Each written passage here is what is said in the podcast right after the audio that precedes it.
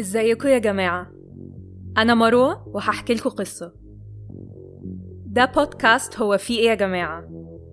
من إنتاج The Podcast Productions. في البودكاست ده هحكي لكم قصص حقيقية عن جرائم قتل أحداث تاريخية غريبة أماكن مسكونة وكل القصص اللي لما بنسمعها بنقول هو في إيه يا جماعة؟ هي الناس مالها. القصص دي بطبيعتها ممكن يكون فيها مشاهد عنف أو أحداث ممكن تبقى مؤذية لشوية ناس فياريت تقروا ال description كويس عشان تتأكدوا إن الحلقة مناسبة ليكم عمرك سمعت عن هلع مصاصي الدماء اللي حصل في أوروبا وبعدها في أمريكا في القرن ال 18 والقرن ال 19 مين هو الشخصية الحقيقية وراء دراكولا؟ وإيه اللي حصل في محاكمات الساحرات في سيلم في أمريكا؟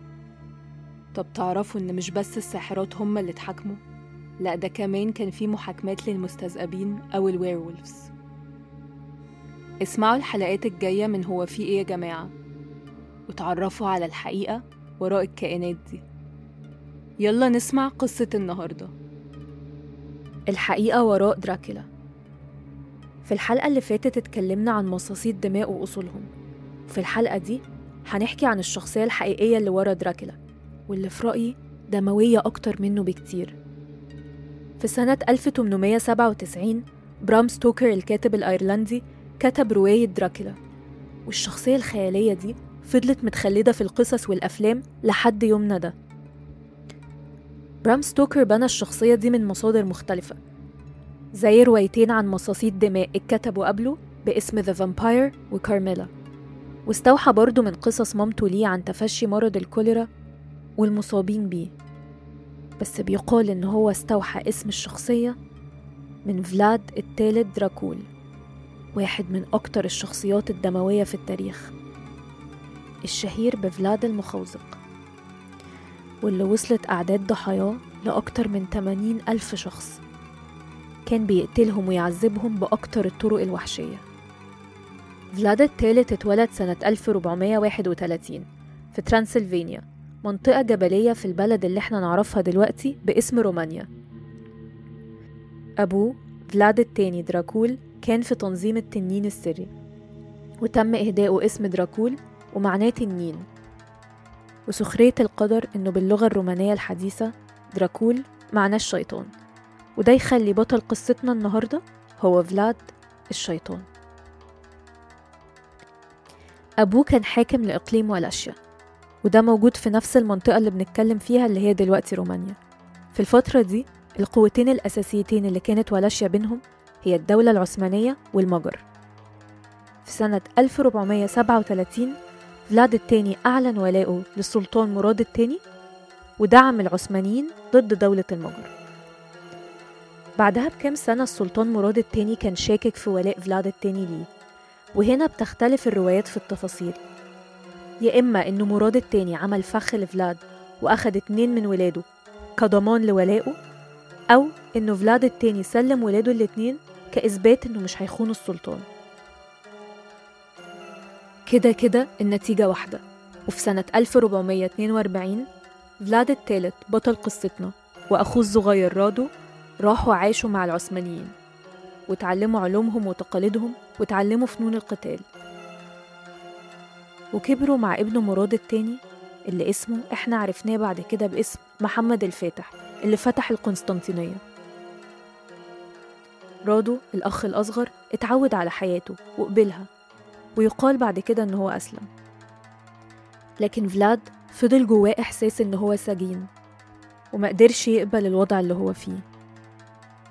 تمر السنين وفي سنة 1447 أبوهم فلاد التاني وأخوهم الكبير مرسيا اتقتلوا بطريقة وحشية. لما نبلاء ولاشيا باعوهم لملك المجر. أخوه الكبير اتعذب واتدفن حي وده اللي زود طاقة الغضب والانتقام عند فلاد الثالث وبعدها بفترة قليلة العثمانيين دعموه علشان يسترد ولاشيا. كان وقتها عنده 16 سنة. لكن فلاد قعد شهرين بس في الحكم لأنه أول ما العثمانيين رجعوا المجر دخلوا ولاشيا وهو هرب. فلاد قضى بعدها عشر سنين بيكون الجيش الخاص بيه عشان يرجع لولاشيا وفي الفترة دي كانوا العثمانيين فتحوا القسطنطينية وكان مهم بالنسبة لهم إن ولاشيا تبقى تبعهم. فلاد دخل ولاشيا في 1456 بجيشه وقتل الحاكم بتاعها. وهنا يبتدي عصر الحكم الدموي لفلاد الثالث دراكول. فلاد جاب أي نبلاء كانوا متورطين في قتل أبوه وعمل وليمة كبيرة. كان فيها 200 شخص بعائلتهم. واداهم خطبة عن أهمية النبلاء في ازدهار ولاشيا وقد إيه الفترة الجاية هتبقى مهمة بالنسبة لهم. وشاور بإيده للحراس وفي ساعتها ابتدوا يهجموا عليهم. فلاد كان بيتفنن في طرق التعذيب والقتل بس أكتر طريقة اتشهر بيها هو إن هو كان بيجيب عمود طرفه مش حاد وبيدخله في الضحية وبيطلع من الرقبة أو الكتف. علشان العمود ده مش حاد ما كانش بيبوظ أي من أعضاء الجسم. وده بيؤدي إن الشخص ما بيموتش في ساعتها. وكان بينصب العواميد دي ويسيب ضحاياه يموتوا ببطء.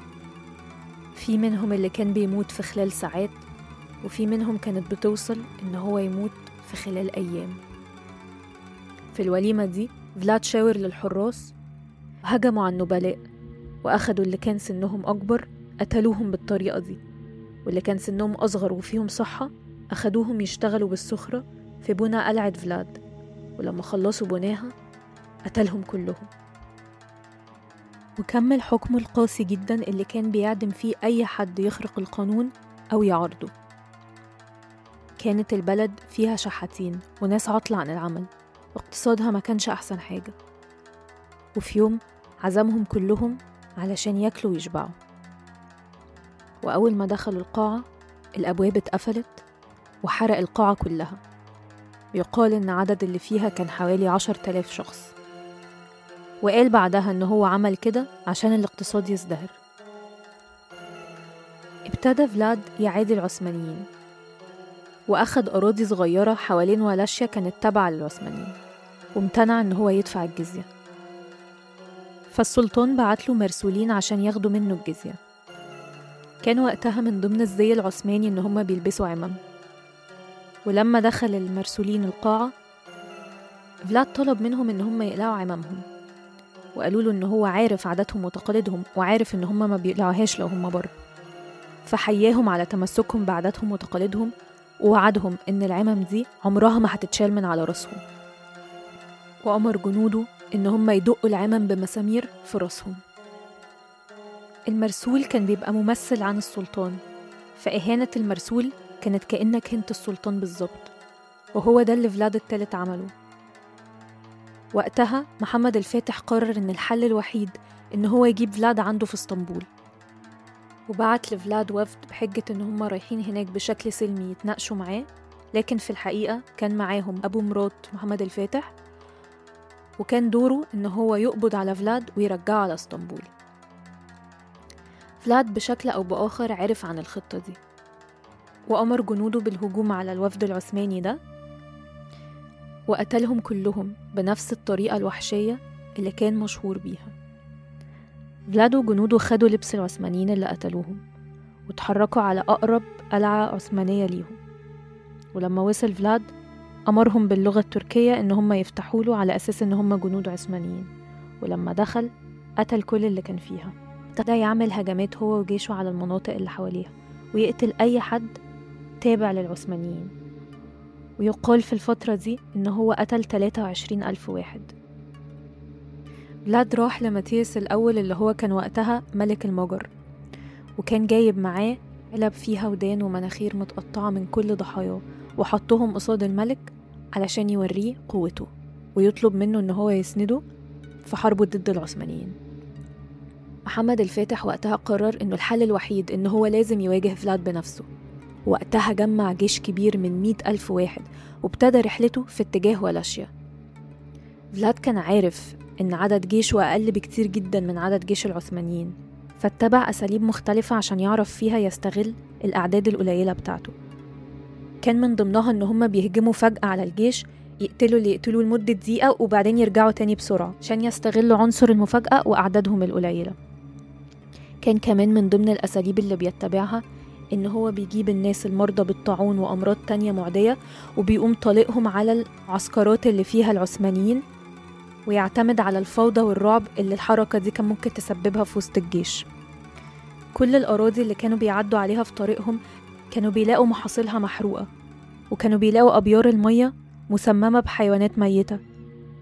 وكل القرى خالية تماما من أي أشخاص وكل دي كانت من أساليب فلاد إن هو يضعف أعدائه. من ناحية علشان مش بيلاقوا أكل وشرب ومن ناحية تانية علشان بيأثر عليهم نفسيا. بس ده ما وقفش الجيش العثماني اللي كان هدفه يوصل للعاصمة تراجوفشتي عشان ياخد الحكم من فلاد ويديه لأخوه الصغير رادو. وفضل الجيش أقوى وأعداده أكبر بكتير من جيش فلاد. فساعتها فلاد فكر في خطة جديدة. وفي يونيو 1462 قرر إن هو وجنوده يلبسوا الزي العثماني ويهجموا على معسكر العثمانيين بالليل وهم في فترة الراحة بهدف إن هو يتسلل ويقتل محمد الفاتح بنفسه. في الوقت اللي جنوده فيه كانوا بيسببوا بلبلة لأن الدنيا ضلمة ومحدش عارف يفرق حد من حد لأن كلهم لابسين نفس اللبس.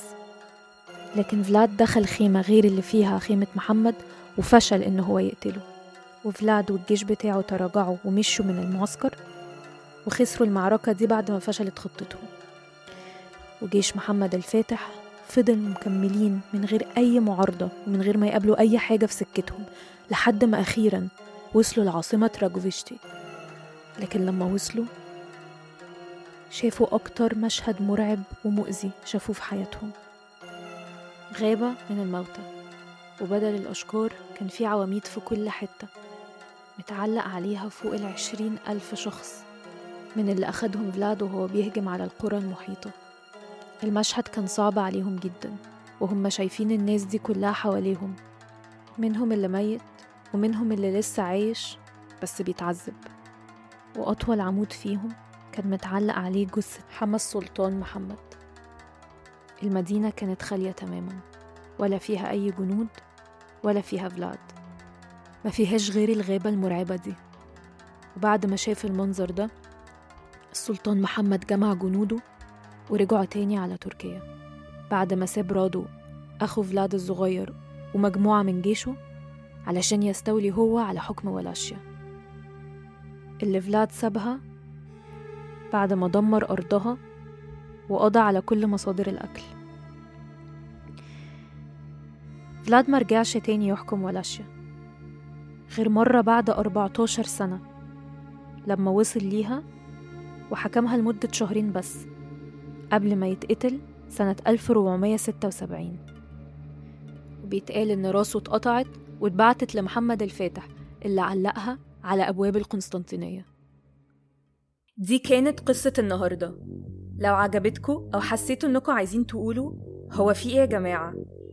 يبقى ما تنسوش تعملوا like و subscribe و share. لو عندكم قصص عاوزين ترشحوها ابعتولنا على صفحة The Podcast Productions. واستنوا القصة الجاية.